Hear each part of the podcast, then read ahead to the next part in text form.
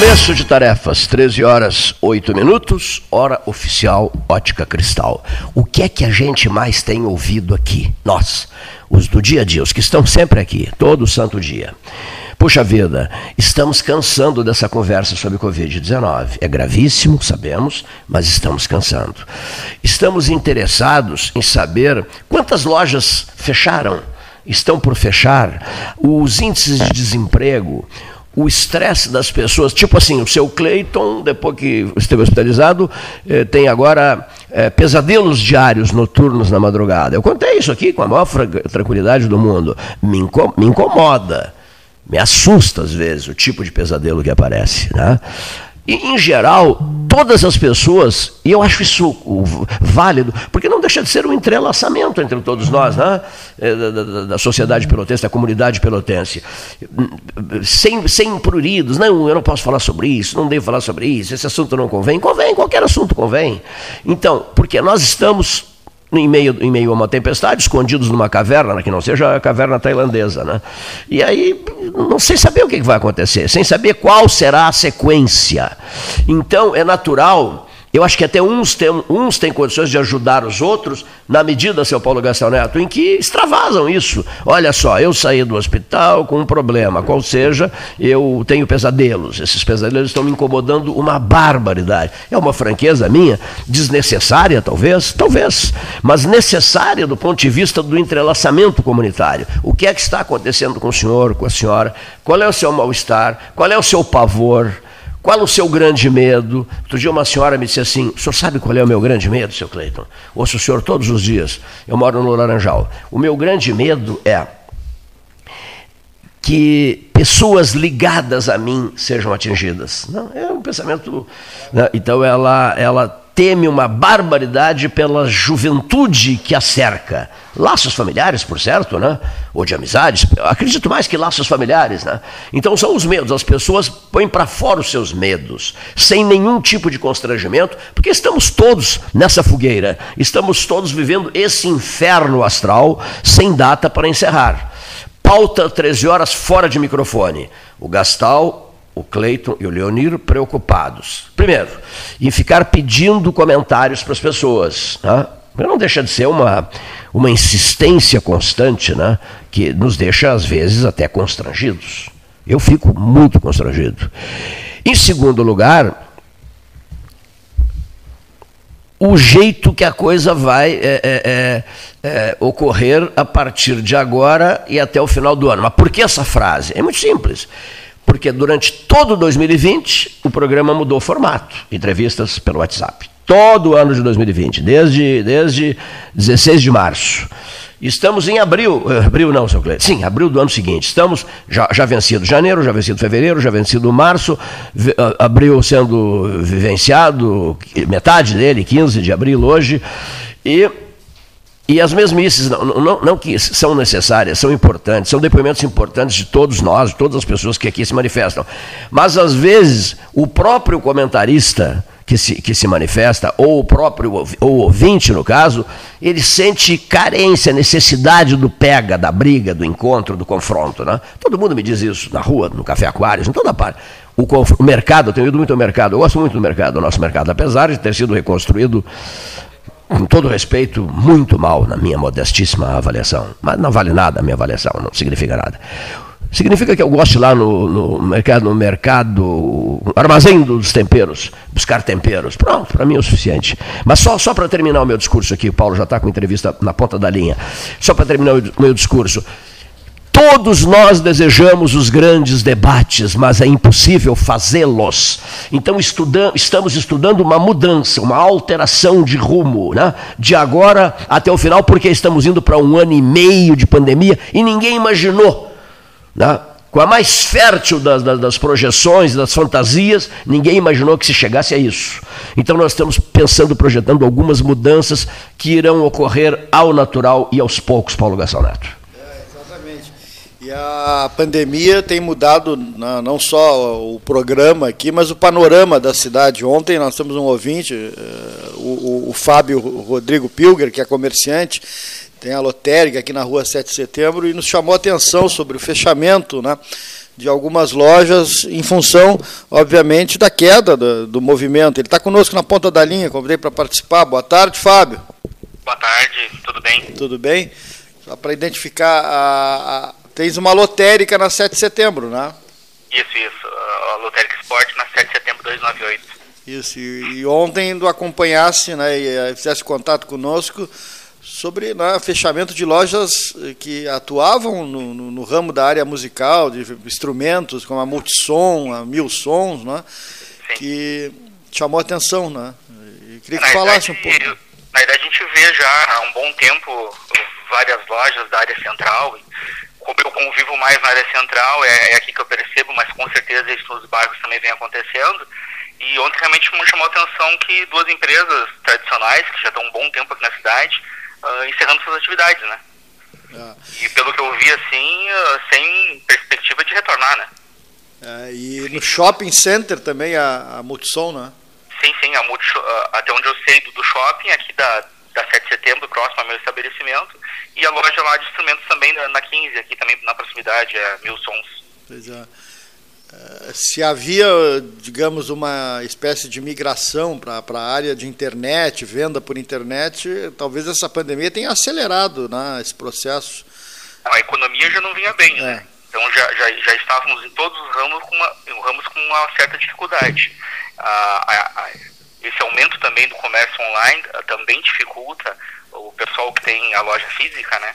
E com esses fechamentos propostos agora, foi a gota d'água, né? E a maior parte das empresas, pelo que eu converso, pelos contatos que a gente tem, acaba que estão usando recursos próprios, né, para conseguir se manter, porque as vendas não estão comportando os custos, né? E tu achas que também houve, te pergunto, na área lotérica, depósitos, transações financeiras, houve uma diminuição? Percebesse isso também?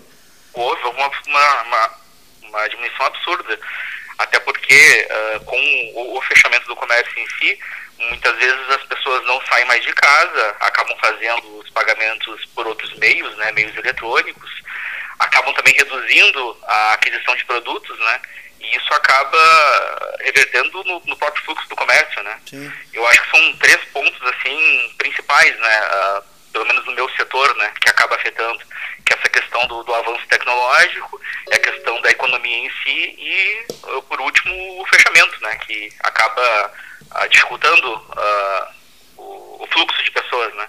Esses fechamentos que nós tivemos principalmente no sábado é um dia importante para mim e para qualquer comerciante. E aí, especificamente, fazer esses fechamentos atrapalha muito, né, o faturamento da empresa. O estupim, tu tens convicção que pode ter sido os últimos 4 sábados, que é um dia de alto movimento? Ah, com certeza. Porque a maior parte da população ela trabalha de segunda a sexta-feira e utiliza o sábado para fazer uma compra, para pagar uma conta, né?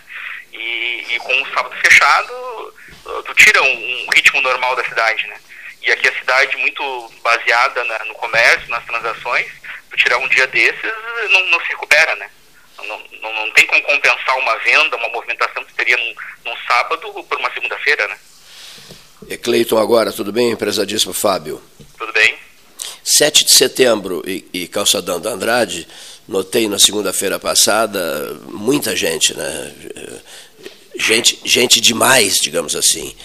E a maioria usando máscara, mas nem todos usando máscara. Vocês observam tudo isso, Fábio? Eu observo muito nos momentos que eu circulo que a maior parte da população na área central usa máscara. No bairro eu já não vejo tanto, mas no centro a maior parte da população usa máscara. Eu concordo que acaba tendo muito fluxo de gente circulando, caminhando, mas uma coisa que eu acho que a prefeitura deveria se conscientizar mais é que tu verifica que as lojas estão vazias. Nesse momento agora, por exemplo, nem fila eu tenho na minha lotérica. Então está tudo vazio. Mas as pessoas andam pelas ruas, evidente, até sentem, né, Fábio? Necessidade de trocar ideias, de encontrar alguém, de bater um papo, de olhar para o sol. Lá, hoje não é o caso, nem sol se tem, não é que não se tem, ele não aparece, né? E as pessoas estão fartas do estar em casa. Mas tu estás dizendo algo muito importante. As lojas estão vazias. estão vazias, e esse é o ponto que acho que a prefeitura deveria trabalhar mais, quer reduzir o fluxo, é importante essa questão de restringir pela questão da contaminação, da saúde, a saúde é o principal, sim, a saúde é o principal, mas você precisa dar um foco nas atitudes, se está verificando que as lojas estão vazias, que não há tanta aglomeração assim nas lojas, mas as pessoas continuam circulando, fiscalize as ruas, fiscalize os calçadões, peça para as pessoas não ficarem sentadas nos bancos, peça que as pessoas não fiquem paradas ali, solicite, converse, conscientize e deixe as empresas trabalharem. Olha, mas que venda vai se fazer com a loja vazia? Alguma venda se faz, agora com certeza não vai se fazer com as lojas fechadas. Qual foi o índice de queda de movimento teu aí, Fábio? Olha, de 35% a 50%. Entre 35% e 50%. No último mês agora, com os fechamentos de sábado, que sábado é um dia importante para nós, né? Eu tive 50% de queda. E aí, como se faz para manter as despesas fixas, que não tem como cortar muito, é só funcionário, aluguel, energia elétrica, os maiores, como é que você corta em 50%? Não corta, você tem prejuízo. E aí um prejuízo acumulado, não resta alternativa, como aconteceu com outros colegas da cidade que fecharam o seu estabelecimento. Eu vou forçar um pouco aqui, vou abusar da tua boa vontade. Vamos retornar ao mês de janeiro, estamos em abril, dia 15, né? Janeiro, fevereiro e março. Já nos falaste que em abril vem sofrendo, digamos assim, uma queda nessa faixa aí, 35, 50. E como é que foi, Fábio, janeiro, como é que foi fevereiro e como é que foi março? Uma média de 35% de queda. 35%. Nos meses de janeiro, fevereiro e março, a gente trabalhou mais aos sábados, né? Que não foi o caso de março, aliás. Janeiro e fevereiro nós trabalhamos mais os sábados. Já no mês de março não foi. Então, com certeza, janeiro e fevereiro foi uma queda em média de 35% e em março 50%. Eu me dou com Deus e o mundo. Nós aqui do 13, nós estamos com a cidade toda e tal. Então, eu ouço assim de pessoas ligadas ao comércio. A frase que eu mais ouço. Olha aqui, Cleiton, eu estou no meu limite. No meu limite, Cleiton. Guarda bem essa frase, no meu limite. Eu já diria que a gente já passou do limite, porque no ano passado as empresas tiveram um apoio do governo, seja na flexibilização dos contratos, com o governo pagando parte do salário, seja na disponibilização do empréstimo com juros mais baixos, e vimos também com uma certa expectativa de que realmente 2020 seria um ano perdido, mas em 2021 a coisa retomaria, aos poucos, mas retomaria. Só que aí chegamos em 2021, não temos o apoio do governo federal, municipal, estadual, o que for, para nos mantermos funcionando, e ao mesmo tempo eu vejo que não temos perspectiva de melhora alguma, né? E por mais que o meu setor, que é um setor de serviço essencial, se manteve aberto durante os dias de semana, por exemplo, no mês de março, mas nós dependemos muito do fluxo do comércio, das pessoas comprando no comércio e vindo pagar seus carnês no meu estabelecimento. Se tu dependes então, do sucesso do comércio. Do sucesso, né? De todos, né? E óbvio que o comércio fechado restringe a circulação, que é um objetivo da prefeitura, para restringir esse contágio todo. Só que, de outro lado, tu vai diminuir o contágio, mas tu está matando pessoas. Está matando pessoas sim, porque tu está afetando a saúde física delas. São pais de família que não têm o que comer, que vão ter que solicitar ajuda a alguém. Não digo que isso seja humilhante, mas para um pai de família é importante que ele trabalhe e ganhe o seu sustento. E, ao mesmo lado, a questão psicológica. Quem fica bem dependendo dos outros? Interessantíssimo. Você quer ter sucesso com seus próprios esforços. Olha aqui, ó. Nós aqui temos as nossas dificuldades, por exemplo, a sustentação do debate, os custos do debate, a impossibilidade de trazermos pessoas para cá. Quer dizer, a gente está sempre com o aspecto psicológico, citaste o aspecto psicológico. Ele pesa uma barbaridade em todos nós. O que será amanhã? Quando vai normalizar? Quando? Não se tem ideia quando é que vai normalizar. Digamos assim, o comércio levando bordoadas e mais bordoadas também nos atinge, né?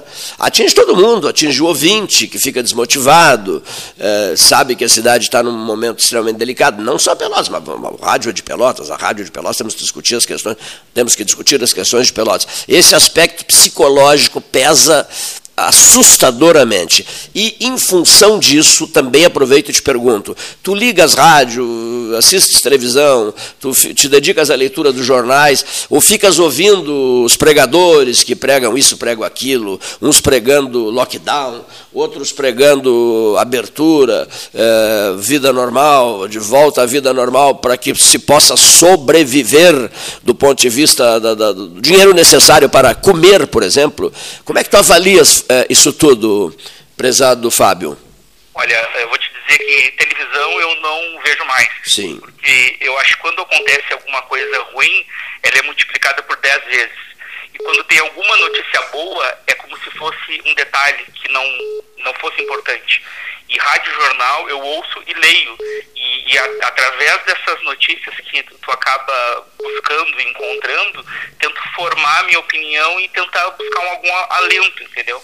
Mas eu acho que a gente está tão massacrado com informações ruins que muitas vezes é melhor você não ter informação nenhuma, porque o teu psicológico fica tão abalado que chega um ponto que é melhor ficar desinformado. Eu não vejo televisão à noite em casa, por exemplo, para não me irritar. Olha aqui, ó, tu disseste assim, às vezes é melhor não saber nada. Sim. Já que a coisa tá, já que estamos todos no fundo do poço, não saber nada, para pelo menos ter algumas horas de paz e um sono razoável. Seria mais ou menos isso? A gente já está tão afetado financeiramente, fisicamente, psicologicamente, e no meu caso, vendo que a perspectiva a médio, curto, longo prazo não é boa, que chegou um ponto assim que eu acho que não convém mais. Não estou dizendo que seja bom ficar desinformado, mas da maneira com que as informações chegam para a gente, chega um ponto que é melhor assistir então uma vez por semana, ouvir um rádio que seja, para não ficar tão alienado, mas eu acho que não está mais conveniente. As informações, é importante acompanhar o que vem acontecendo, mas da forma como está sendo trazidas as informações, chegou um ponto que eu acho que abala demais o psicológico. A pergunta mais angustiante deste momento seria, até quando? Olha, o silêncio, né? Silêncio, né? Interessante. Então, e quando tu ouves, Fábio, pregadores defendendo alguma coisa ou contestando alguma coisa, por exemplo, o lockdown, o que essa palavra representa para ti? Olha, acho que o lockdown para mim representa uma ineficiência do poder público, né? Aqui na cidade a gente teve lá no ano passado, acho que foi no início de março, começou a questão dos fechamentos, nós fomos fechados, o comércio foi fechado, no momento que não tinha nenhum caso confirmado. Não era o momento de fechar. Foi tudo muito precipitado. Eu até posso concordar que ainda não se sabia e não se sabe hoje muito como agir, mas não tem lógica você fechar uma cidade desse tamanho sem ter dados algum, em cima de suposições, sendo que não era o momento. Acabou que o pessoal perdeu a paciência, realmente, não tem mais recursos para aguentar toda essa situação que vem se acumulando, né? Porque tu fecha uma cidade sem nenhum contaminado, o que tu faria? Como ocorre hoje com esse monte de gente em UTI, em hospital. Então acho que o lockdown para mim é um descontrole do poder público. É uma falta de empatia. Falta o pessoal da prefeitura, o pessoal que decide circular aqui pelas ruas e verificar o que eu estou dizendo. As lojas estão vazias, o comércio está muito reduzido. Ah, mas podemos fechá-lo? Não. O pouco que vender já ajuda a pessoa a manter os empregos, a manter as empresas funcionando, a dar uma certa continuidade. Quer fiscalizar? Vamos fiscalizar. Vamos fiscalizar os canteiros centrais, tirar essas pessoas de lá, vamos tirar as pessoas que estão sentadas nos bancos, as pessoas que estão paradas na esquina, abordar essas pessoas, conscientizar. Falta empatia, essa é a palavra. Quem pode ficar em casa trabalhando, fique em casa. Não saia dessa contribuição desta forma, ficando em casa. Quem não pode, por uma questão até de saúde mental, siga sua vida, claro, com precaução, mas siga sua vida, vá trabalhar, vá produzir, para manter o mínimo de respeito próprio, de manter seu emprego, manter suas condições, né? As pessoas que defendem, por exemplo, o lockdown com alto entusiasmo, etc. e tal, por favor, não atrapalhem. Fique em casa. Nós estamos preocupados com a saúde de vocês, os defensores do lockdown. Preservem-se, não arredem pé de casa, para não infernizar a vida dos que ainda tentam sobreviver. A tua frase, para mim, a tua frase será a frase do dia hoje. A tua frase é a seguinte: as lojas estão vazias. tá? Ela diz muito essa frase, né? E os empresários estão fazendo a sua parte. Infelizmente, tendo que reduzir funcionários, reduzir turnos, reduzir custos, porque não vai haver um aumento ou uma estabilidade tão próxima de faturamento, de conseguir se manter. Então, fazendo de repente alguma promoção para atrair clientes dentro do possível, mas ainda assim falta dinheiro no mercado. Falta garantias de que eu vou manter o meu emprego para poder comprar uma televisão, que seja, entendeu? E todos dependemos que haja um certo movimento para que a coisa comece a andar normalmente. Tu passaste por esse drama, última pergunta, tu tá cheio de serviço aí também, não quero te atrapalhar, não. Tu passaste por esse drama de ter que reduzir pessoal ou não? Com certeza, eu tenho duas empresas na cidade, tinha 22 funcionários, num prazo de um ano eu estou com 12 funcionários. E as minhas empresas são pequenas. Eu tinha 22, hoje eu trabalho com 12 funcionários. E eu sei de várias empresas na cidade que diminuíram e muito o quadro de funcionários. E o que me preocupa mais ainda é que, no meu caso especificamente, eu não tenho previsão alguma de aumentar o meu quadro de funcionários. Ah, se tivermos uma retomada, quem sabe daqui a 3, 4 meses eu aumente meu quadro. E eu fico preocupado, porque eu sei que essas pessoas que eu tive que demitir, elas não se recolocaram no mercado de trabalho. Elas estão, eventualmente, pegando seguro-desemprego, estão pegando algum benefício do governo, mas isso vai acabar. E aí, como elas vão sobreviver? E isso também tirou sono, não é, Fábio? Com certeza, são famílias que são afetadas, são planos que são adiados, são planos que são cancelados, né? E a minha palavra, já que tu falou uma frase, a minha palavra é empatia, falta empatia, se colocar no lugar do outro. Aquela pessoa que está trabalhando em casa, que tem sua renda estável, que vai ganhar o dinheiro no final do mês, que se coloque no posto daquela senhora que continua ali vendendo o cafezinho dela, o lanchinho dela, que depende que haja uma certa circulação, não estou falando aglomeração, uma certa circulação para que ela ganhe a vida dela. Porque se ela não puder vir aqui vender o lanche dela para os lojistas, para os funcionários, ela vai fazer o quê? Ela vai até a prefeitura pedir uma cesta básica? Não digo que seja uma humilhação, mas ela quer trabalhar, todos queremos trabalhar. Então, se puder, fique em casa, dê sua contribuição dessa forma. E não pode ficar em casa, tem que ganhar sua vida, deixe o pessoal ganhar sua vida. Claro, com as precauções, usando máscara, usando álcool gel, e a prefeitura tem que fiscalizar, eu concordo, fiscalize, mas observe as lojas estão vazias. Observe quem está na rua, no calçadão, nos canteiros centrais, as pessoas sentadas, eventualmente sem máscara, aborde essas pessoas, instrua para que elas vão para a casa delas e deixe as pessoas trabalharem. O que está faltando hoje, nós pensamos do mesmo jeito, ou seja, da mesma maneira, ou seja, pensar no outro, né? No teu caso, tu usaste a expressão empatia, né? Pensar no outro. Por exemplo, uma coisa que me incomoda muito é começar-se a falar em eleições de 2022, e já está acontecendo isso. Isso é uma precipitação e um sinal de desrespeito com o cidadão que está desempregado, ou que está doente, ou que está com a perspectiva, lá sei eu, de complicar o seu quadro de saúde, etc, etc. São tantos os problemas nos hospitais, nas redes hospitalares daqui da região, né? Então, trazer 2022 para 2021 é um sinal do mais profundo desrespeito à alma humana, penso eu.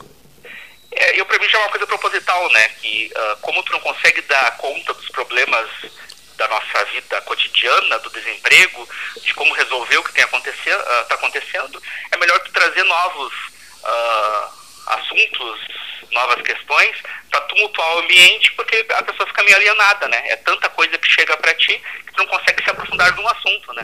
A preocupação hoje tem que ser essa, de como movimentar a economia, como manter os negócios funcionando, como manter os empregos. Quem fala e começa a falar em eleições, ele só quer tumultuar o ambiente, ele quer criar um fato novo para que as pessoas se desvirtuem e esqueçam o que está acontecendo na vida delas, naquele momento. Muito interessante a tua análise. Fábio Rodrigo Pilger, com os ouvintes do 13, Salão Amarelo, ele pelo telefone, Palácio do Comércio, muitíssimo obrigado pela sinceridade do teu depoimento. Eu só vou fazer um final para ti, que quando eu recebi o convite para falar com vocês, eu pensei duas vezes, se eu deveria ou não me expor. Só que é tanta gente que fala favorável ao lockdown, e quem está no outro lado, vendo o circo pegar fogo, acaba não querendo se expor. E aí um lado parece que vence essa discussão, que o lockdown seria importante, etc, etc. Mas precisamos ver o outro lado. São os desempregados, os empobrecidos, o aumento de invasões de pessoas, de não ter onde morar. Então, por favor, mais empatia, se colocar no lugar do outro. E reforço, aquela senhora que vende, tem várias senhoras aqui, homens, mulheres, que vendem um lanche aqui, estão fazendo o trabalho deles, estão ganhando a vida deles, estão se arriscando, mas eles têm opção? Não, eles não têm opção, eles precisam sair para vender o lanche, para vender o café, para quem está aqui no centro trabalhando ou circulando, eles precisam ver, eles precisam ganhar, eles não estão em casa tranquilos recebendo, eles precisam fazer a parte deles. Eles não querem esmola, eles não querem nada do governo. Eles querem sobreviver com a dignidade do seu trabalho. Exato. Mantendo a saúde física, mantendo a saúde mental, se protegendo, claro, álcool gel, máscara, o que for. Mas eles querem poder ter uma certa normalidade, é só isso. E conseguir passar por essa situação difícil. Muito obrigado. Nós, o Gastal e eu, apreciamos muito a sinceridade da tua manifestação, numa hora extremamente delicada, onde determinadas pessoas enxergam só o que lhes convém e fazem discursos e pregações, e são louvados e cantados em prosa e verso, mas não conhecem o lado da dificuldade, porque se conhecessem o lado da dificuldade, não fariam os discursos que estão fazendo. É a minha modestíssima opinião. Se estivessem na dificuldade, pensariam diferente. Perfeitíssimo. Fábio Rodrigo Pilger, muitíssimo obrigado. Agradeço a oportunidade. Um abraço, meu amigo. Um abraço. Fábio, que beleza de entrevista, hein? Sincero, direto, espontâneo, né? Não queria falar, porque ele se assusta um pouco. Não é que ele se assuste, todo mundo fica assim, anestesiado, quando ouve pregadores, os grandes pregadores, né? que não vivem na dificuldade. Aí é muito fácil fazer discurso bonito, né? O preparatório para 2022, também discurso preparatório, pode ser discurso preparatório de muita gente boa aí para 2022, que os interesses dessas pessoas são outros, rigorosamente outros, não as consequências do drama que se vive com essa pandemia e o relato sincero de um dono de comércio. Né? Né? Bom, dito isso, hora oficial Ótica Cristal. Marcos Vinícius, hein?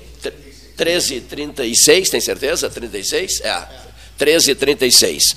Olha que eu fiquei sem o meu, sem o fone oficial da hora oficial Ótica Cristal aqui. 13h36. Daqui de Pelotas para Porto Alegre, é isso?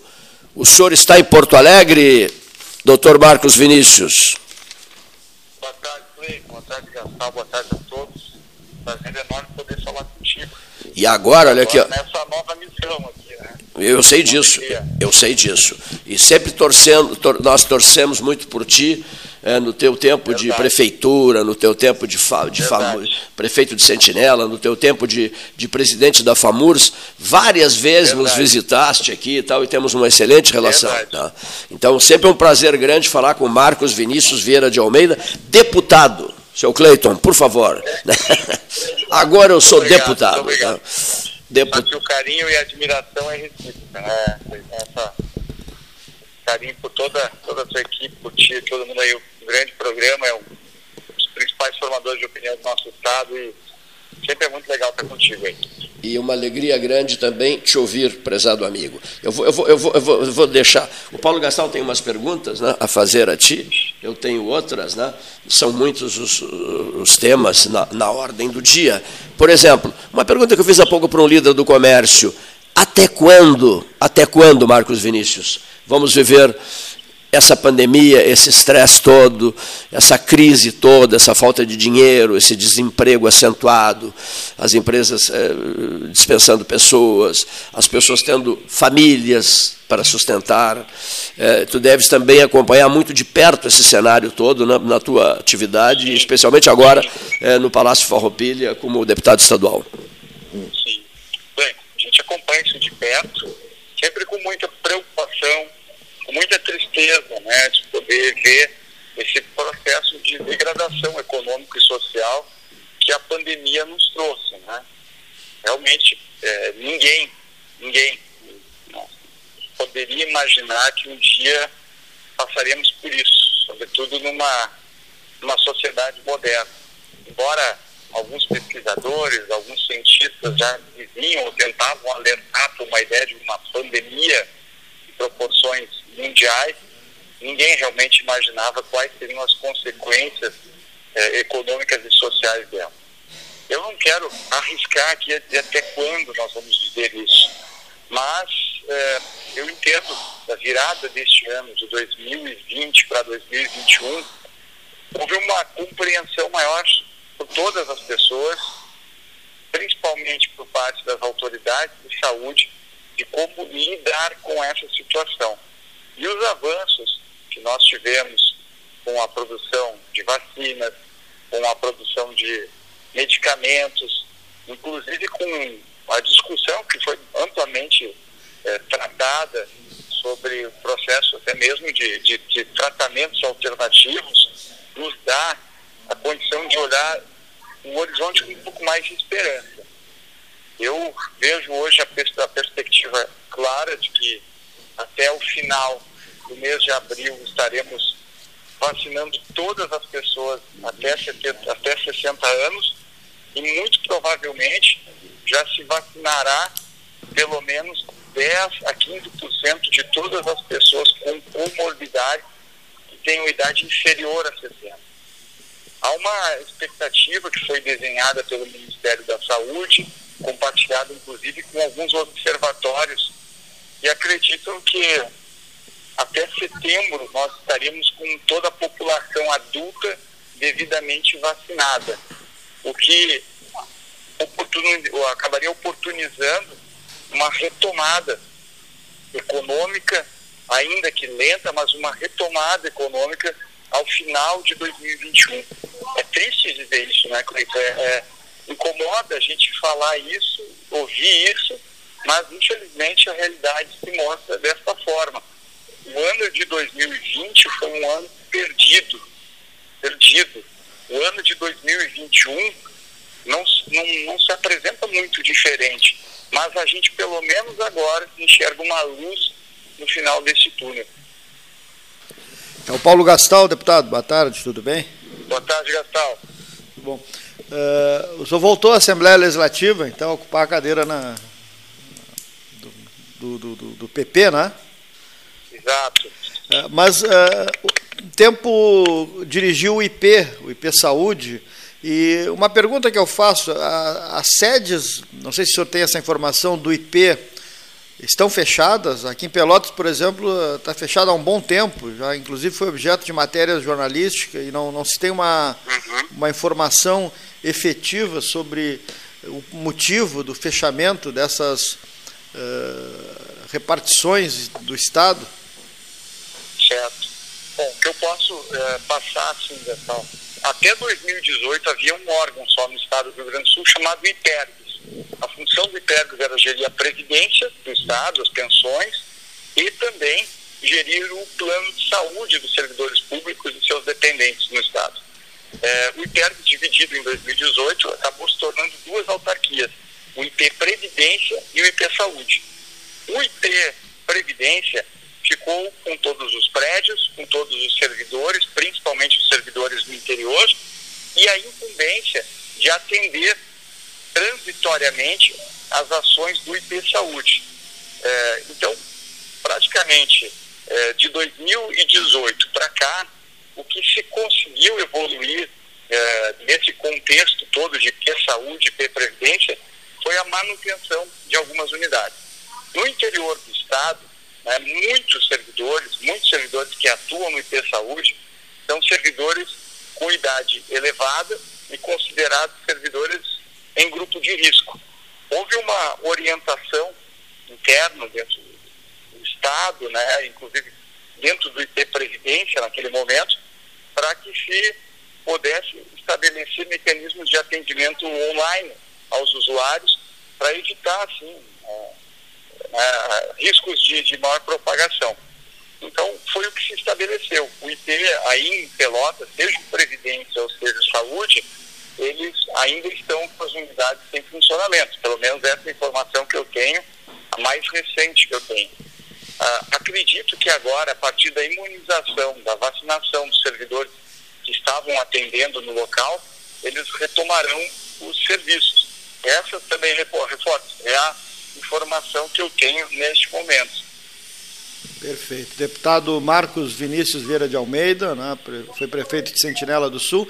Eu li uma manifestação sua nas redes sociais em relação ao posicionamento da proposta feita pela concessionária EcoSul ao Ministério da Infraestrutura. Hoje, às 5 da tarde, tem uma reunião justamente para tratar desse assunto, né, essa mitigação proposta que está em pauta aqui na região sul do estado.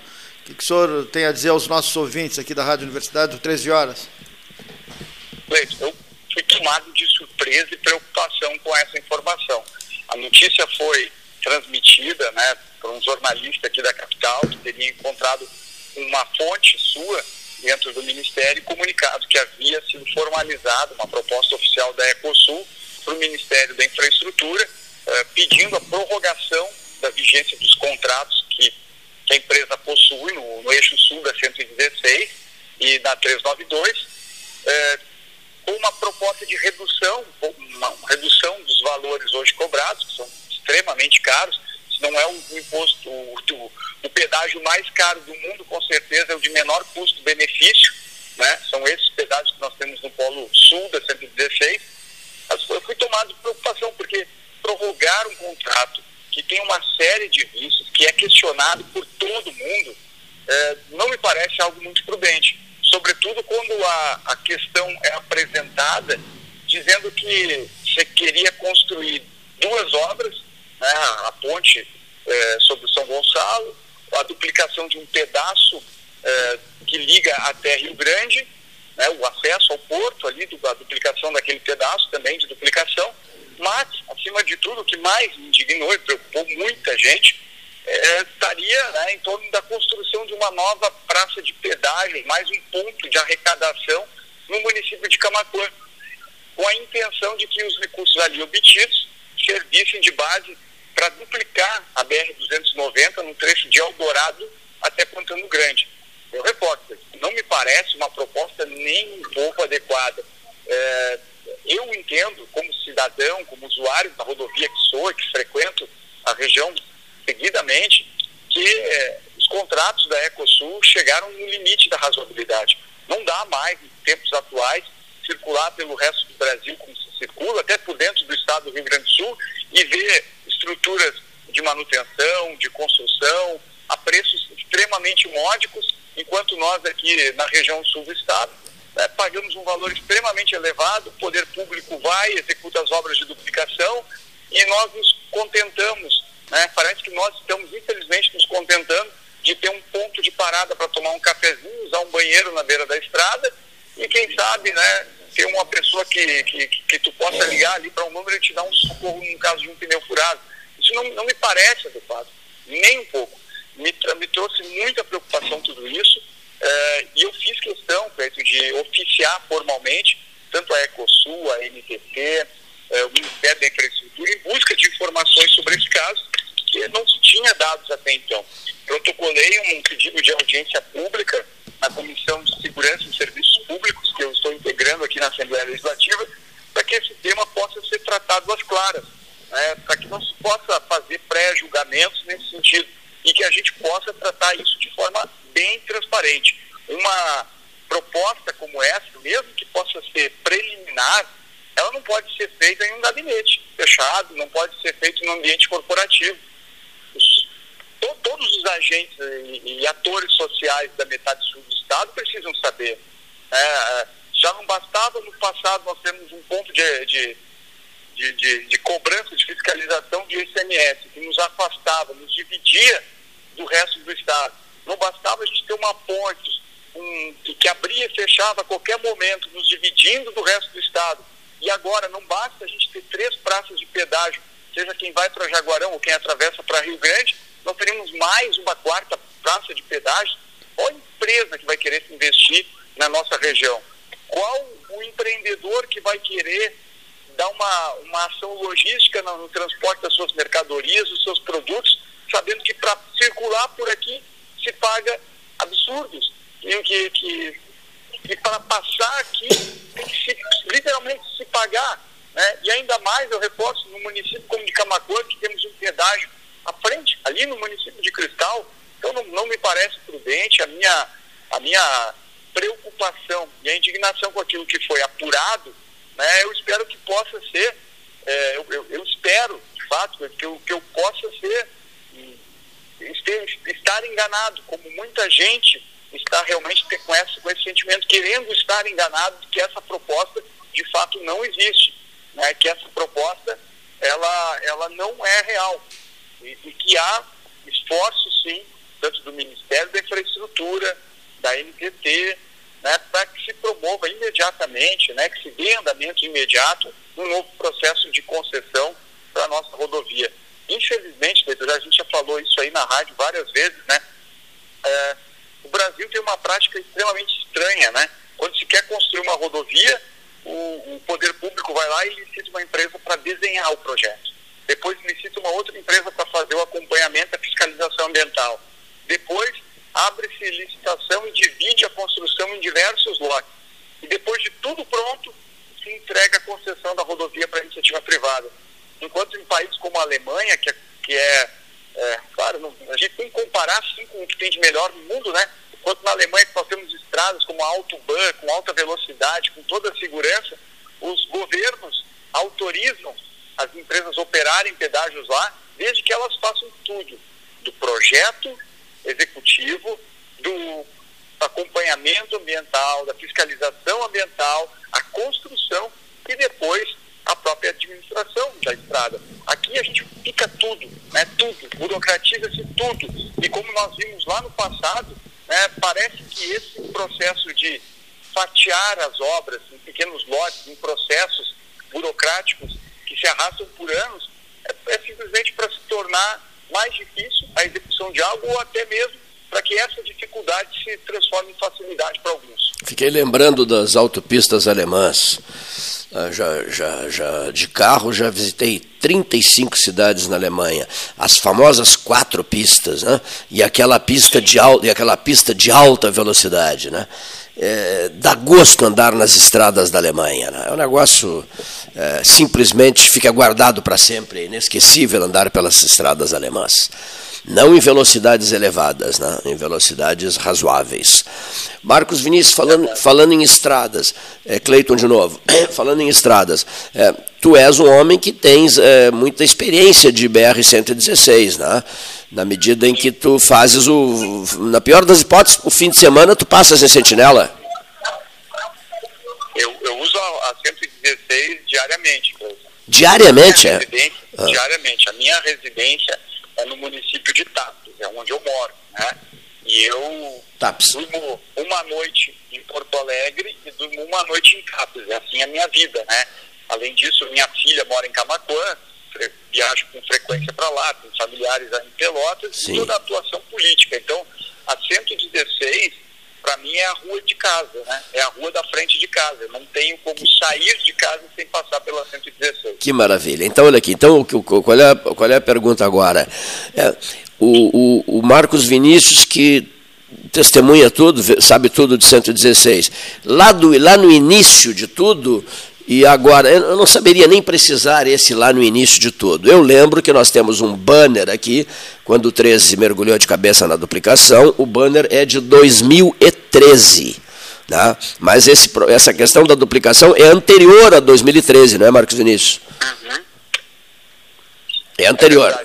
Bom, ninguém melhor do que tu, em toda a imprensa do Estado, para falar sobre a duplicação da 116.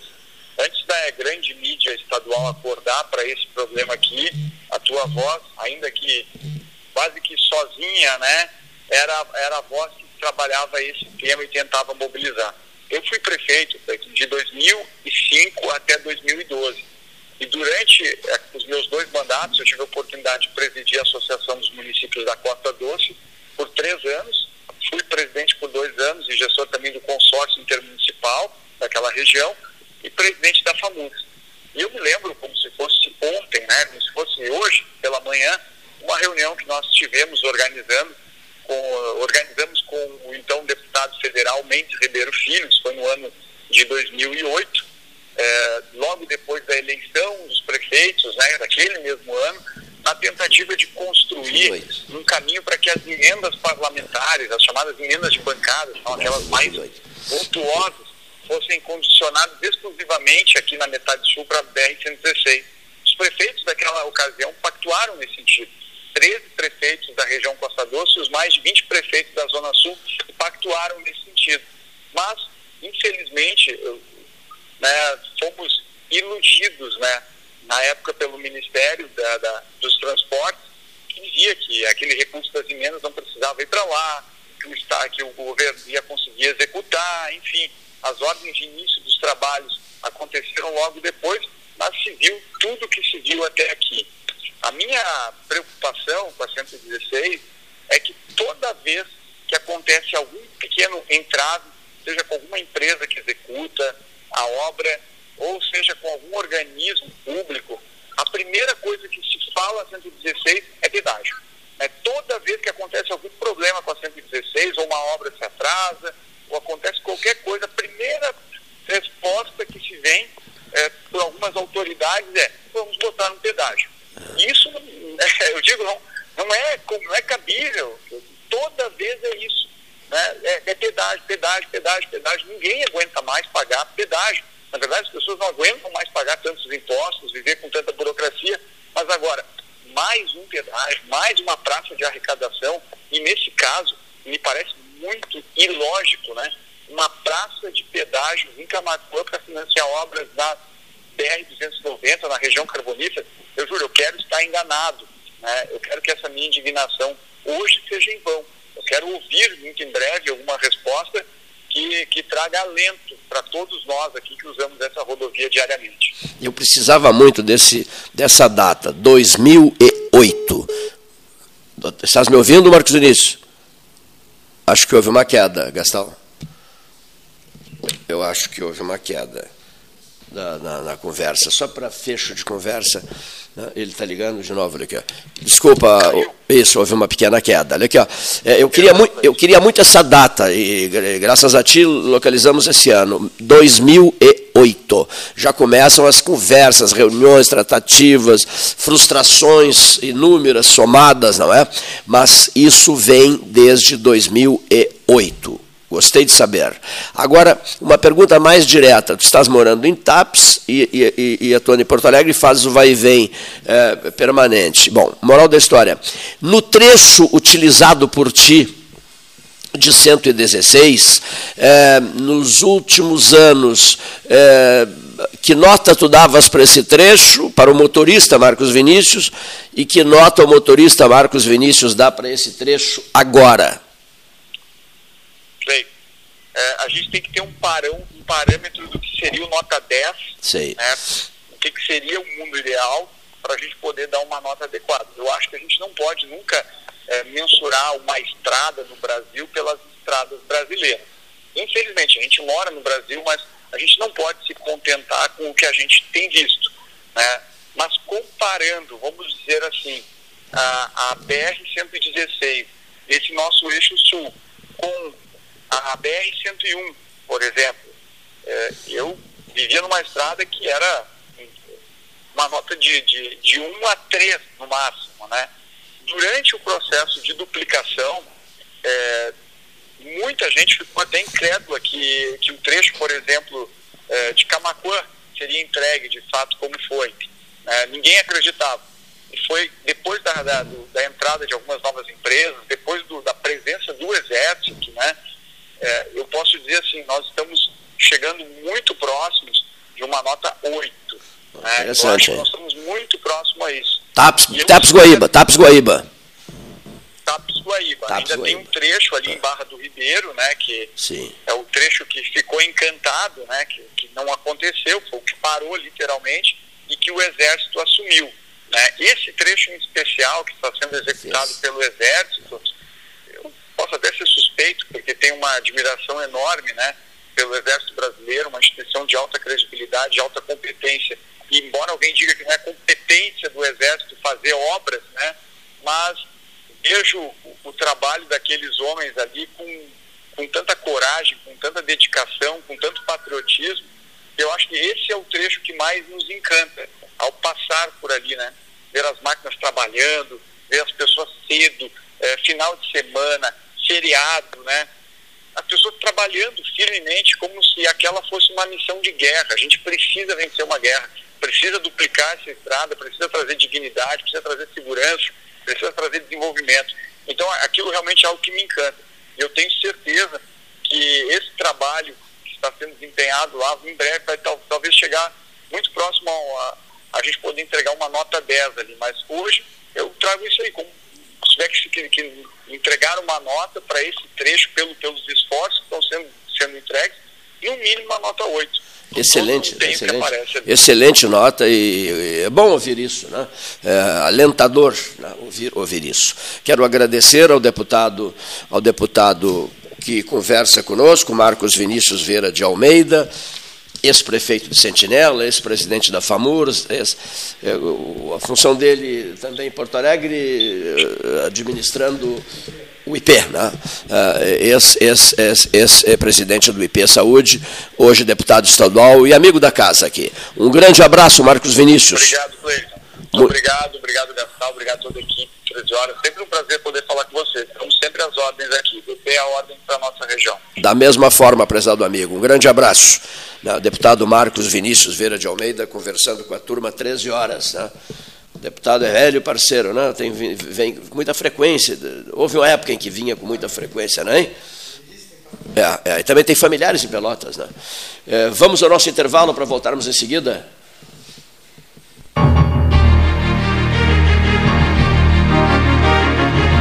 Associação Comercial de Pelotas é um dos órgãos mais antigos do país, sempre em defesa da classe empresarial, com uma história marcada pela transparência e pelo compromisso com seus associados. Faça parte do nosso quadro de sócios. A ACP está localizada no edifício Palácio do Comércio, Rua 7 de Setembro 274, telefone 3028-1541, com o ramal 200. A SPO ampliou e inovou. Há 40 anos prestando serviços em arquitetura e construção, agora também é consultoria imobiliária especializada. As tendências no mercado de imóveis, projeções, prospecções, oportunidades e as melhores estratégias e logísticas de compra e venda. Mande um WhatsApp para 53981178685. Ou ligue para 53-3028-9944 e converse com a equipe SPO. Aquarela Tintas, uma empresa com equipes especializadas em Pelotas, Rio Grande e Porto Alegre. Aquarela Tintas, Rua General Osório, 1259. Telefone 3225-5000. E também na Avenida Dom Pedro I, telefone 3281-1714, Aquarela Tintas. Você que é aposentado ou pensionista do INSS, servidor municipal, estadual ou federal, agora tem até 35% de margem no crédito consignado Banrisul. Contrate o seu consignado pelo aplicativo Banrisul Digital, pelo Home Banking ou na sua agência de relacionamento, fazendo o prévio agendamento de atendimento. Confira se você já pode contratar a sua nova margem com o seu convênio em banrisul.com.br/consignado. A segurança é um sentimento de proteção. Quem circula pelas estradas do Polo Rodoviário Pelotas sabe que pode contar com as equipes de socorro médico e mecânico durante 24 horas. Assim que você ligar 0800 724 1066, o Centro de Controle Operacional da concessionária irá acionar imediatamente os recursos para o seu atendimento. São serviços gratuitos para os usuários que trafegam por aqui. EcoSul, proteção e segurança 24 horas. Suba no caixote do Café Aquário para debater a duplicação da BR-116. Quer comprar, vender ou alugar? A Imobiliária Pelota é a parceira ideal para a realização dos seus desejos. Opções inovadoras de atendimento a qualquer hora e em qualquer lugar. WhatsApp, visita remota, tour virtual, contrato digital e outras ferramentas seguras e práticas para você fechar negócio sem precisar sair de casa. Na Imobiliária Pelota, os sonhos não param. Acesse www.pelotaimoveis.com.br. O WhatsApp 99111-7432. O 2020 foi cansativo? Então que tal presentear o seu ano novo? A Life Sleep Comfort tem ofertas que vão transformar 2021. Conjunto Box Casal Herval, 1.190 ou 12 vezes de 119. Aproveite essa e outras promoções com a garantia da pronta entrega Life Sleep Comfort, a maior rede multimarcas de colchões do estado, em Pelotas e Rio Grande, ou em Porto Alegre, na Avenida Ipiranga, 7.624. Genovese Vinhos, delicateces, produtos de marca, a qualidade de sempre. Ligue 3225-7775, Doutor Amarante 526. Visite a sua Genovese Vinhos. Ferragem Sanches, Barros Cassal 16, Areal. Fone 3228-4188. De segunda a sábado, das 8 às 12 e das 13h30 às 18h30. Material hidráulico, material elétrico, tintas, vernizes, tinners, máquinas serra mármore, furadeiras, cimento cola e ferragem em geral. Ferragem Sanches, Barros Cassal 16, Areal.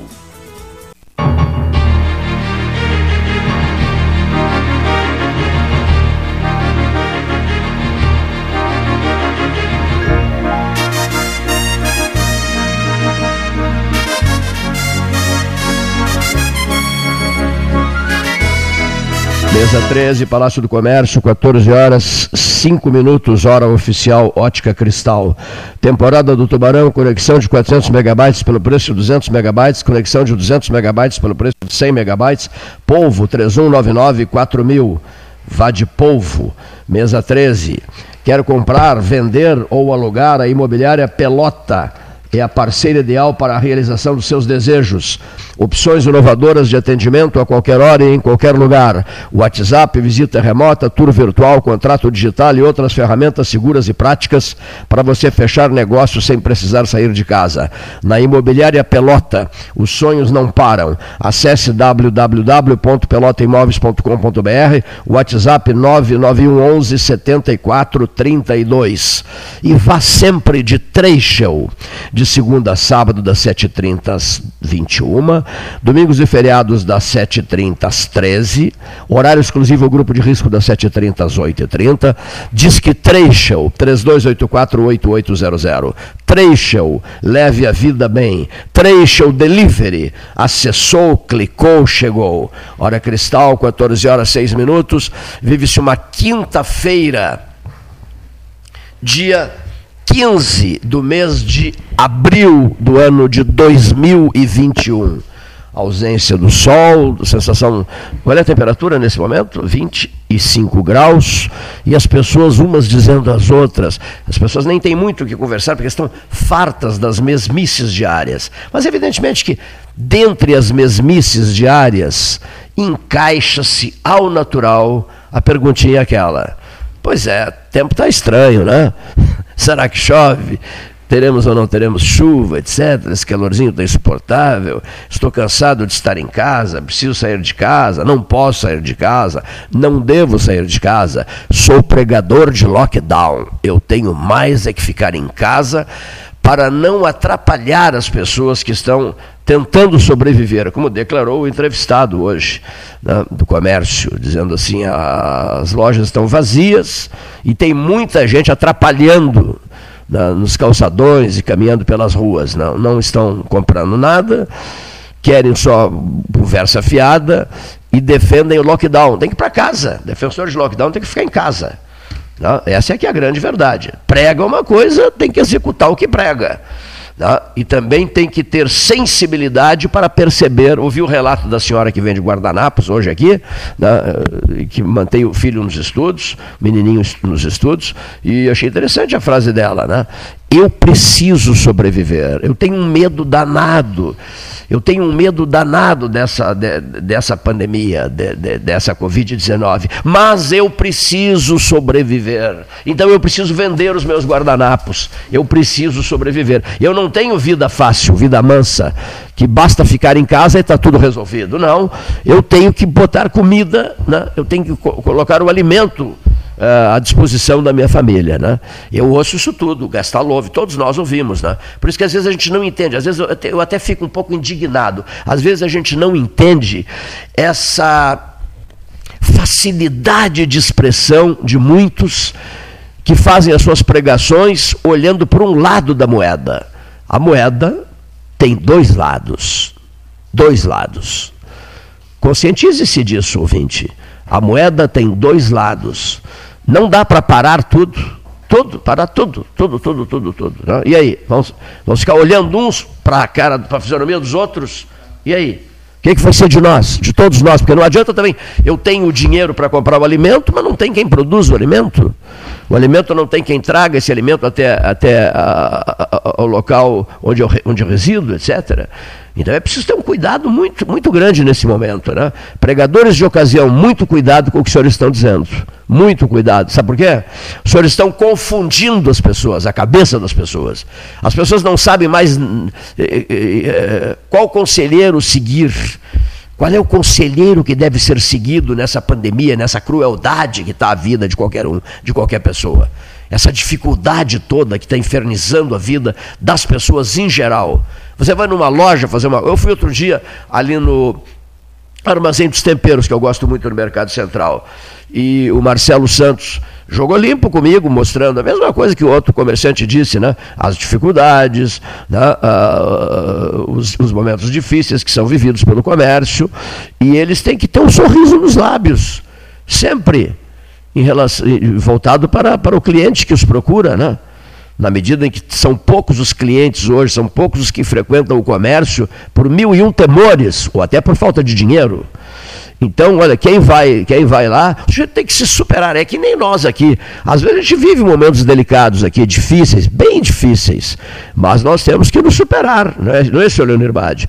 Nós temos que colocar um sorriso no rosto e tratar todo mundo muito bem, todo mundo merece ser muito bem tratado e sustentar o debate. Ah, mas o camarada ficou de mandar um comentário, não mandou, o que a gente faz? Vamos colocar alguém no ar pelo telefone, nenhum problema. E a vida segue, nós temos que ir vencendo obstáculos, passando por cima dessas pedras que são colocadas em nosso caminho. Mas o entrevistado de hoje, o primeiro, o Fábio, né? Fábio, é isso? Que disse Fábio Rodrigo Pilger, ele disse assim, está faltando empatia, entendimento entre as pessoas, compreensão, a palavra compreensão, eu levo muito a sério a palavra compreensão, não adianta nada a situação ser uma situação claríssima se o outro não compreende, ou não quer compreender, ou se faz de bobo, né? É preciso que haja compreensão, ou quer benefícios, quer faturar pessoalmente, lá sei eu, e não está nem aí para o outro. Agora, é preciso que haja compreensão, até mesmo de parte de quem relata coisas maravilhosas em notícias alviçareiras, etc, etc, etc. Pregador de bons momentos ou de maus momentos, mas vivendo bem. Vivendo muito bem, tem quem viva muito bem e fique pregando maravilhas, né? Quando não é motivo, não é momento é a palavra, quando não é momento para isso, de jeito nenhum. Estamos indo para 1 ano e meio de pandemia, meu velho. 1 ano e meio de pandemia, estamos caminhando para 1 ano e meio de pandemia, é impensável, eu não consigo às vezes acreditar que isso seja verdade, que no 16 de março de 2020 tenhamos iniciado aqui um programa de entrevistas pelo telefone e uns dizendo aos outros, lembra disso, Leonir? Não, isso é passageiro, logo ali tudo voltará à normalidade. Olha só, rapaz, março de 2020, logo ali tudo voltará à normalidade. Foi-se março, foi vivido março, abril, maio, junho, julho, agosto, setembro, outubro, novembro, dezembro. E aquela pregação de dezembro, lembra que era um trem O vídeo que rodava era um trem dizendo que tinha sido horrível janeiro, fevereiro, março, abril, maio e tal, mas que não, agora não. Vinha o sinal de luz no fim do túnel em 2021. E quando 2021 começasse, tudo seria diferente. Foi diferente? Não. Piorou até.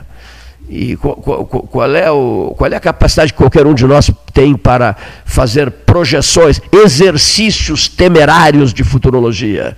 Nós agora vamos ter o problema resolvido em X meses. Não dá para dizer nada, absolutamente nada. Mas sim, respeitar o outro. Respeitar o drama do outro, respeitar a falta de dinheiro do outro, respeitar o salário comprometido do outro, respeitar o desemprego recente do outro. Não recente, pode. Há casos e casos de pessoas que estão sendo desempregadas, estão perdendo seus empregos a todo momento, em todos os meses desde que a pandemia começou. Pelo menos isso, silêncio e respeito. Mas acima de silêncio e acima de respeito, uma palavra se impõe. Essa palavra é compreensão. Eu conheço muita gente que não tem zero de compreensão em relação aos outros e ao drama dos outros. É preciso que se tenha compreensão. Ouçamos o Dr. Simão Orlando Halpern ao microfone do 13 Horas. Boa tarde, Cleito. Não conversamos desde que eu saí do hospital, eu sei da tua melhora, felizmente. Afinal, o Jair, que é o meu filho, e tem um bom contato contigo, tem me informado de tudo que tem passado. Felizmente, estás de volta ao trabalho e isso é muito bom. Cumprimento o pessoal que te ouve e que agora está me ouvindo. Eu, como médico, que não deixei de ser, né, ainda continuo preocupado com a nossa preocupação, que é a preocupação de todo o país com relação ao vírus bandido que nós temos por aí. O que me surpreende realmente é que desde das primeiras falas que eu tive a oportunidade de me manifestar foi com relação à necessidade da vacina. E felizmente a vacina está chegando, apesar dos protestos da OAB que eu tive a oportunidade de ler, não entendi porquê, que reclamava que o governo tem a obrigação, eu acho que tem a obrigação realmente de comprar, porque sempre teve uma manifestação quando ao uso de vacinas, que era um dos principais países do mundo a fazer vacina. E eu participei e coordenei 10 anos de campanha de vacinação antipólio, sei exatamente o que significa a vacinação, os seus comprometimentos e as suas necessidades. Pois nesse vírus, nada melhor do que a vacina. E o que me surpreende é o fato de que saber que tem 1.000 pessoas que deveriam comparecer para fazer a segunda dose tão preciosa e não apareceram para fazer. Estão sendo convocadas pelo bem da saúde pública. E mais surpreendente, se é que isto é verdade, vamos deixar isso bem claro, não é? É que 20% dos médicos que deveriam fazer a segunda dose da vacina também não compareceram. Essa informação foi de rádio que eu ouvi, não vou citar para evitar qualquer tipo de problema, né? Eu espero que seja enganado. Eu espero realmente que esteja um erro, havendo um erro. A segunda grande preocupação é o que está acontecendo, e eu também teria dito numa das minhas manifestações, é com relação à fome. Pessoal, o que eu tenho visto de gente pedindo na rua, eu fui ao centro esses dias, 4 me atacaram para pedir dinheiro, ou pedir comida. Vi gente em lixão procurando comida, não é? É brutal, é desagradável e me preocupa. E volto a frisar também uma coisa que eu já tinha falado com relação às nossas crianças. Vocês estão imaginando o que estão aprendendo? Como é que realmente o que está acontecendo com o ensino dessas crianças sendo virtuais? Olha, eu conheço criança, eu vivi com criança muitos anos, trabalhei com criança muitos anos. Elas são habitualmente dispersivas. Não é? Na frente do computador, elas podem estar olhando, realmente atentas. Bate uma porta dentro de casa, elas vão olhar a porta de casa. Ou então o cachorro latiu, por que será que ele está latindo? Eles não ficam concentrados devidamente, a grande maioria, bem verdade. Tem uma minoria que possivelmente esteja bem concentrada.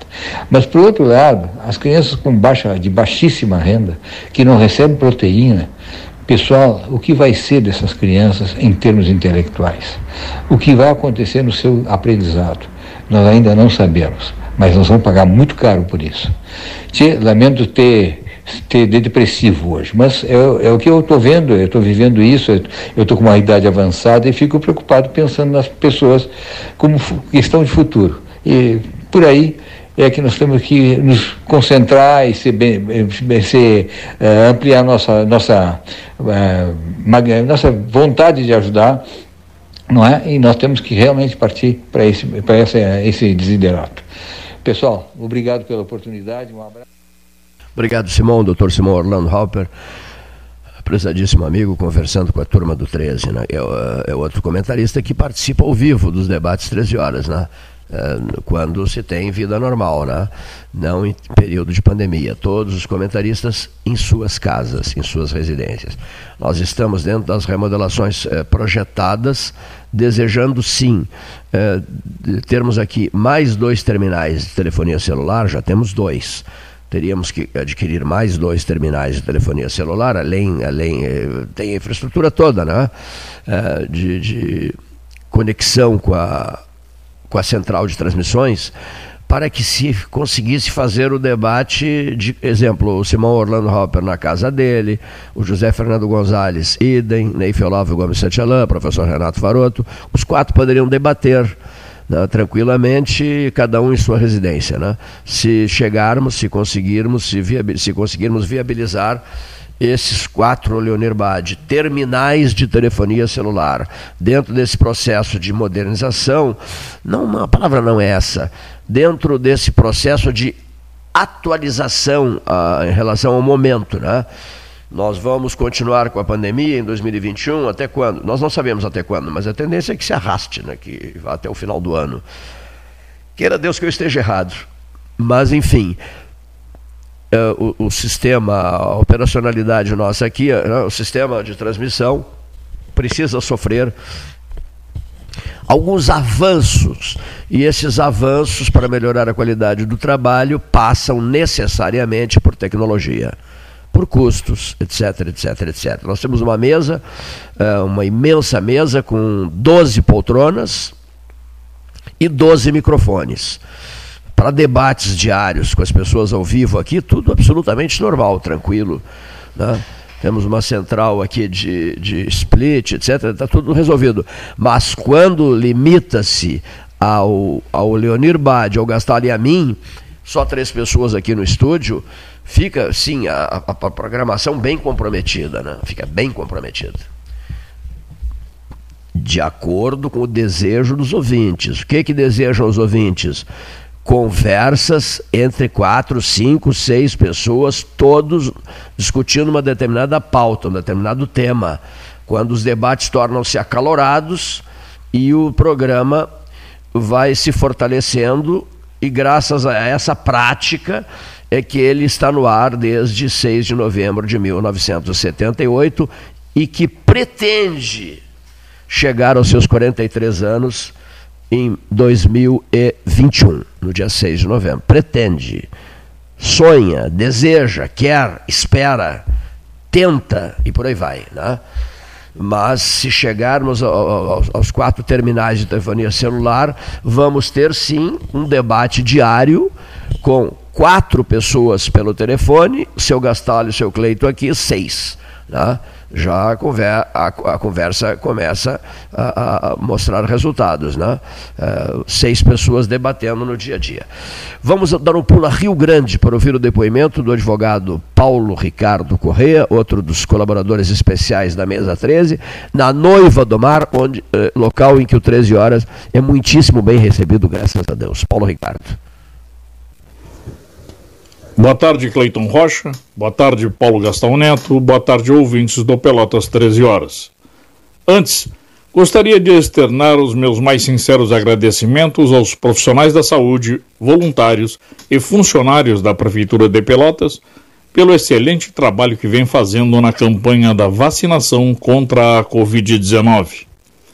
Em razão de ter meu cadastro do SUS e residência na minha cidade natal, finalmente recebi a primeira dose da vacina no último domingo. A espera no sistema drive-thru já era aguardada, como também deva ser nos demais sistemas, porém é bem melhor do que mais tarde ficar à espera de um leito nas UTIs, como muitos dos nossos irmãos têm sofrido. Muitos, aliás, falecendo por tais fatos. Enfim, vale sempre gritar: viva o SUS! Obrigado a todos. Mudo o assunto. Há uma grita enorme em torno do novel julgamento no Supremo Tribunal Federal a respeito do habeas corpus do paciente Luiz Inácio, eis que tal fora julgado procedente no âmbito da segunda turma, o que resultou lá na anulação dos atos judiciais praticados pelo ex-juiz Sérgio Moro, conhecido como Russo, presidente daquela que se convencionou chamar República de Curitiba, considerado que foi incompetente para julgar as ações do procurador federal contra o ex-presidente Lula. A Procuradoria-Geral da República recorreu da decisão, eis que não fora unânime, e pelo regimento interno do STF, coube o chamado agravo regimental. E assim o relator, Luiz Edson Fachin, encaminhou o processo ao plenário do tribunal, e por isso a celeuma. Uns ministros entendem que, decidido o HC na turma, não pode ir ao pleno, porém, a maioria já entendeu que sim. Ora, todos sabemos que o STF é um tribunal político, acima de tudo, posto que constitucionalmente tem a função primordial de resguardar a Constituição da República, que é política, mantendo-a em todas as suas normatizações. Porém, sendo tribunal político, é também pautado politicamente, agindo sob os princípios básicos da jurisdição. Era assim que, nas aulas iniciais do curso de Direito, pelo menos naquele que cursei nos bancos da FURG, o sempre atento mestre Péricles Antônio Pires Gonçalves ensinava Direito Constitucional. Já nas cadeiras de Direito Processual, ministradas pelo hoje desembargador João Moreno Pomar, oriundo da lida forense, egresso da OAB, dizia que o juiz deveria adequar sua análise dos fatos processuais mediante as provas trazidas aos autos. O que não está nos autos não está no mundo, dizia, e ainda deve dizer em suas decisões, nos argumentos das partes, mas sempre buscando a chamada pacificação social. Certa vez, discutindo sobre a pacificação social como princípio da jurisdição, ouvi da doutora Marilena Caranzogbi, querida amiga e sempre professora, infelizmente nunca fui seu aluno formal, mas sempre informal, ela esclarecia: o juiz deve atentar que sua decisão não pode agitar as massas, não pode piorar o que já está ruim. Espero sinceramente que o julgamento do STF sobre o HC de Lula não piore o que já está ruim, muito ruim. Era o que tínhamos por hoje. Boa tarde. Paulo Ricardo Correia, direto de Rio Grande, uma boa voz, né? Puxou o pai. Vocês lembram do narrador Paulo Correia, né? Extraordinário narrador Paulo Correia. A era do rádio, as transmissões esportivas inesquecíveis, né? Paulo Correia em Rio Grande, Volney Castro em Pelotas, Roberto Brauner em Pelotas e outros tantos. Luiz Carlos Martins, Gilson Tilman. E outros narradores, não quero cometer injustiças aqui, ficar citando nomes e depois esquecer no improviso aqui de lembrar todos eles, né? O rádio necessário, fácil de ouvir. Alguém me disse aqui no Café Aquários hoje, chegando, me disse assim, o senhor já notou que as pessoas se tornaram exigentes, agora em casas, quase sem sair de casa, etc. Por exemplo, no futebol, no quesito futebol, as pessoas se tornaram exigentes. Elas veem o City jogar. O City é um show de futebol, né? Então, quando elas vão ao Brapel, esse último Brapel, que foi terrível, medíocre, infame, elas saem arrasadas do estádio, porque os dois mereceram cair para a segunda divisão, pelo que apresentaram durante o Clássico. Mas são pessoas que se tornaram exigentes, porque vem o City jogar, o PSG, o Barcelona, não sei quem mais, o Real Madrid. O Real Madrid até não está numa grande fase, mas enfim. Essas pessoas se tornaram exigentes. E esse grau de exigência as fez, por exemplo, na noite de ontem, lamentar profundamente a pobreza do espetáculo na derrota do Grêmio. Confere. Na derrota do Grêmio, na miserável derrota do Grêmio, eliminado da Copa Libertadores da América. E esse internacional desse treinador espanhol é outro que não me agrada. Mas, enfim, vamos ver o que vai acontecer. Novo jogo, novo sistema de jogo. Chegou ontem, foi cantado em prosa e verso por uma das grandes conquistas do futebol gaúcho. Desde a chegada dele eu já fiquei com o pé atrás, entendeu? Mas vamos lá, vamos dar tempo ao tempo. Não vamos queimar o treinador colorado antes do tempo, né? Não há necessidade disso. Ele que mostre serviço, mostre se é competente ou se é outra ilusão de ótica. Comentarista, 13 horas, ou ao vivo ou por telefone, mas a voz sempre muito boa, ao vivo ou por telefone. Um dia, quem sabe, ainda tenhamos condições de imitar, ou imitar não é a palavra, tenhamos condições de alcançar 20% dessa qualidade de voz. Júlio César Schwantes de Oliveira, ao microfone 13H. Muito boa tarde, Cleiton, Gastal, Leonir. Boa tarde, ouvintes. Ontem pela manhã, na rua Riachuelo, centro de Porto Alegre, houve uma manifestação com cerca de 40 pessoas em frente ao Colégio Nossa Senhora das Dores, tradicional estabelecimento de ensino da capital. E o motivo dessa manifestação não era nada comum. Pais de alunos e ex-alunos protestavam pela demissão do porteiro da escola, o senhor Eduardo Antônio, o Dudu, como é popularmente conhecido. Depois de 24 anos prestando serviços como recepcionista, ele foi demitido por questões de contenção de despesas do colégio, devido à crise da pandemia. Vários ex-alunos, hoje pais de família, não se conformaram com o afastamento do funcionário. Uma das mães, presentes ao evento, definiu com muita propriedade o sentimento de todos pelo acontecido. Ela disse: "É uma pessoa que representa acolhimento, confiança, integridade e humanidade. Nos deixava seguros e felizes de entregar os nossos filhos todos os dias no colégio." Percebam a importância que esse funcionário representa para os alunos e seus familiares. Duas das minhas filhas estudaram no Colégio das Dores na década de 90 e eu conheci o Dudu, um sujeito simpático, educado, sempre atento a tudo o que acontecia na porta da escola, tanto na chegada quanto na saída dos alunos. Ele sabia sempre quem eram os pais ou familiares que viriam pegar os filhos. Sabia o nome de cada uma das crianças, inclusive a turma e a sala de aula para onde se dirigir. Um exemplo de profissionalismo e competência. Pois, falando desse porteiro do Colégio das Dores, lembrei de uma outra profissional que atua na portaria de uma escola aqui de Pelotas.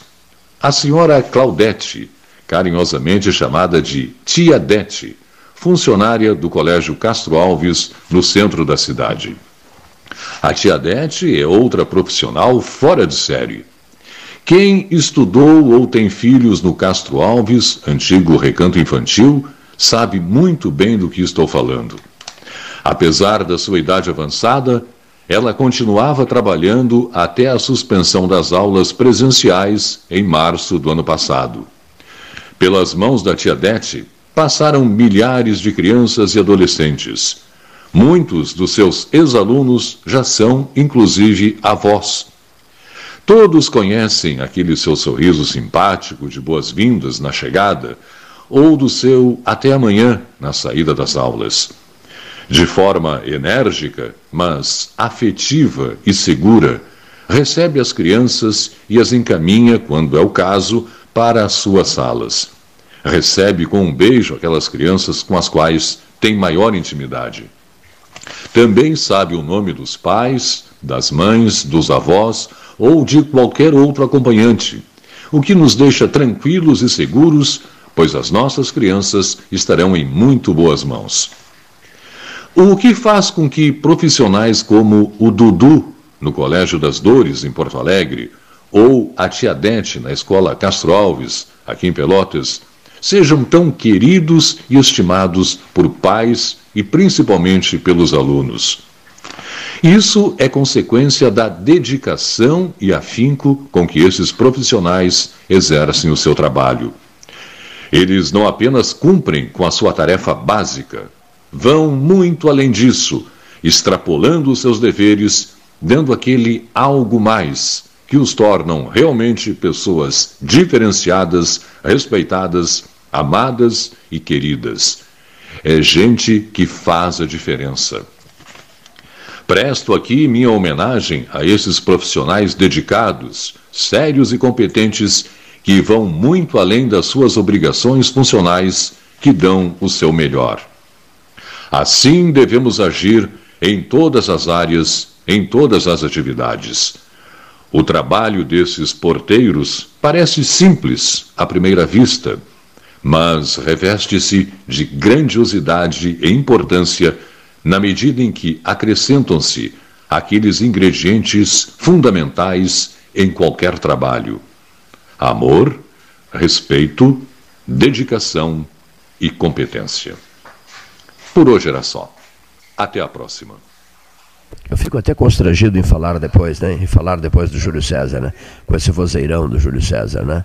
E outra coisa que a gente comentava aqui, além do vozeirão, né? As principais vozes do Rádio Gaúcho, as emissoras de Porto Alegre, atua no Palácio Piratini, o famoso banquete da Varig, ele era o mestre de cerimônias. Eu estava junto à mesa do governador, do ex-governador Leonel Brizola, que, venerado pela Varig, com o Ranzolin, e o Fernando Souza Pinto, presidente da Varig, à época. Era um movimento aquele Brasil 500 anos que nós estávamos coordenando. E esse banquete do aniversário da Varig foi conduzido todo pelo vozeirão do Júlio César Schwantes de Oliveira. Um dia chegaremos a uns 20% da voz dele, se Deus quiser. Olha aqui, Cariza Albuquerque Barros, antes de encerrar. Cariza Albuquerque Barros, hora oficial Ótica Cristal, 14h35. Olha aqui, 15 de abril de 2021, mais um panorama à Zona Sul. 2.101 novos casos na região nos últimos 7 dias, Covid. Piratini com o percentual mais alto de contaminação, 9,72%. Pelotas com o maior número de novos casos, 943. Totalização de 73 óbitos nos últimos 7 dias. Os casos ativos estão presentes, Dr. Gilson do Silva Orleis, em todos os 22 municípios do sul do Rio Grande. São tantas as mensagens chegando. Outro dia o Leonir Bádio da Silva me disse assim, vem aqui um pouquinho, passa aqui para a sala Bruno de Mendonça Lima. Ligou um computador e me pediu, vamos aproveitar o momento, não queres dar uma olhada por alto nos e-mails e depois vamos eliminá-los, como é que se usa outra expressão, deletá-los? Eu digo, tudo bem, por mim tudo bem. É impossível fazer a leitura desses e-mails, né? Impossível, impossível. Aí me vem sempre o Padre Vieira à cabeça, não se deixa carta sem resposta, não se deixa mensagem sem resposta, não se deixa telefonema sem retorno. Vieira, naquele tempo, na sua época, ele só disse não se deixa carta sem resposta. Mozart Vitor Russumano vivia me dizendo isso, ele não deixava absolutamente nada sem resposta. Lembrei do Padre Vieira, lembrei do ministro Russumano, nessa minha conversa ali na sala Bruno de Mendonça Lima, sala ao lado com o Leonir Bádio da Silva, que precisava, mas precisava que eu concordasse, né? Posso deletá-los? Mais de 28 mil. É claro que podes deletá-los, mas a gente fica com aquele número na cabeça. Nunca mais esse número sairá da nossa cabeça, né? Evidentemente que não são e-mails de agora, são e-mails dos últimos meses, tá certo? E-mails de vários meses. E que houve quem tivesse ofendido comigo lá de Brasília, mas é impossível fazer essa leitura. O advogado Rodrigo Matos, do Rio de Janeiro, que é todo organizado, disciplinado e tal, ele me telefonou para o hospital e me disse assim, eu quero te deixar um pedido aqui. Agora, quando voltares à atividade normal, eu quero que tu te sentes diante do teu computador e comeces a responder um por um, né, todo o depoimento, toda a mensagem recebida por ti. Doutor Rodrigo, eu também queria fazer isso. A frase é do Leonir. Tu querias fazer, mas não vais fazer, porque é impossível fazer isso, né? É impossível. Só que isso fica guardado no coração, no mais fundo do coração da gente. E é por isso que um dia desse, estou encerrando, eu cheguei a dizer aqui, ó, depois desses sustos todos, etc., e desse longo período trabalhando no rádio em Pelotas, eu estou em disponibilidade, missão cumprida, mas fico à disposição da cidade para o que ela desejar de mim, para o que ela precisar. Afinal de contas, foi aqui que eu fiz a minha carreira, construí a minha história profissional. E desta cidade, até a hora do voo livre, eu fico ao dispor dela, né? Rigorosamente ao inteiro dispor do município de Pelotas, até que surja o voo livre. Mas antes do voo livre, nós temos a primavera, Estação Vida, Pelotas Multicolorida, 2020 já vencido, 2021 sendo vivido e 2022 por chegar. Essa campanha se estenderá até o dia 31 de dezembro de 2022, cuidando de plantio, cuidando de uma Pelotas verde, frutífera e multicolorida. Quando chegar o mês de setembro, palavras de Ricardo Pedro Klein, o pai do verde, grande amigo nosso, o Klein disse assim: te acalma por agora, mas eu estarei junto e vamos, no mês de setembro, botar para quebrar em relação ao Pelotas verde, frutífera e multicolorida, porque duvido que haja nesta cidade alguém que ame tanto verde como ele. Ele chegou a plantar centenas de abacateiros em avenidas importantes que eu digo, em zonas, em regiões da cidade onde as pessoas precisam dessas frutas, né? Centenas de abacateiros. Ricardo Pedro Klein está com outro projeto voltado para um novo plantio de abacateiros. Falando em frutas, não esqueça do albergue noturno, também aceita-se, né, o oferecimento de frutas, né, mas fundamentalmente de carnes e fundamentalmente de produtos de limpeza. O albergue noturno, que foi remodelado, submetido a novas pinturas, os portões agora verdes escuros, em homenagem à memória do Odilon Ribeiro, das Encagem Cromar. Fim de conversa, senhoras e senhores ouvintes, muitíssimo obrigado, até amanhã, sexta-feira, o último 13 desta semana.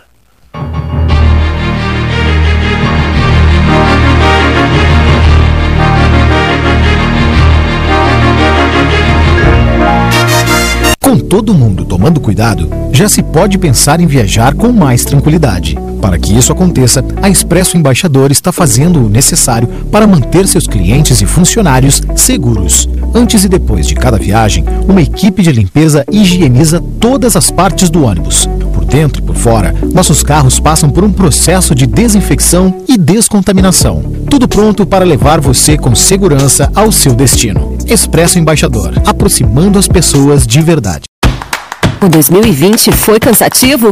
Então que tal presentear o seu ano novo? A Life Sleep Comfort tem ofertas que vão transformar 2021. Conjunto Box Casal Erval, 1.190 ou 12 vezes de 119. Aproveite essa e outras promoções com a garantia da pronta entrega Life Sleep Comfort, a maior rede multimarcas de colchões do estado, em Pelotas e Rio Grande, ou em Porto Alegre, na Avenida Ipiranga, 7.624. Quer comprar, vender ou alugar? A Imobiliária Pelota é a parceira ideal para a realização dos seus desejos. Opções inovadoras de atendimento a qualquer hora e em qualquer lugar. WhatsApp, visita remota, tour virtual, contrato digital e outras ferramentas seguras e práticas para você fechar negócio sem precisar sair de casa. Na Imobiliária Pelota, os sonhos não param. Acesse www.pelotaimóveis.com.br. O WhatsApp 99111 7432. Ótica Cristal. Crediário, cartão ou cheque, a vitrine do calçadão da Andrade Neves. Você que é aposentado ou pensionista do INSS, servidor municipal, estadual ou federal, agora tem até 35% de margem no crédito consignado Banrisul. Contrate o seu consignado pelo aplicativo Banrisul Digital, pelo Home Banking ou na sua agência de relacionamento, fazendo o prévio agendamento de atendimento. Confira se você já pode contratar a sua nova margem com o seu convênio em banrisul.com.br/consignado.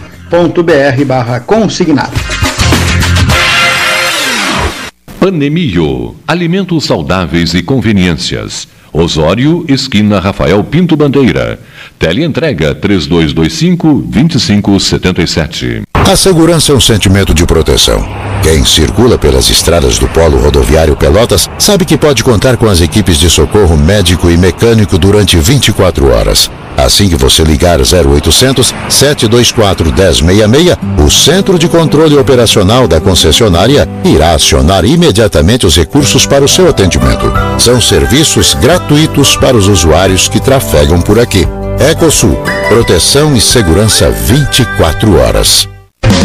Aquarela Tintas, uma empresa com equipes especializadas em Pelotas, Rio Grande e Porto Alegre. Aquarela Tintas, Rua General Osório, 1259. Telefone 3225-5000.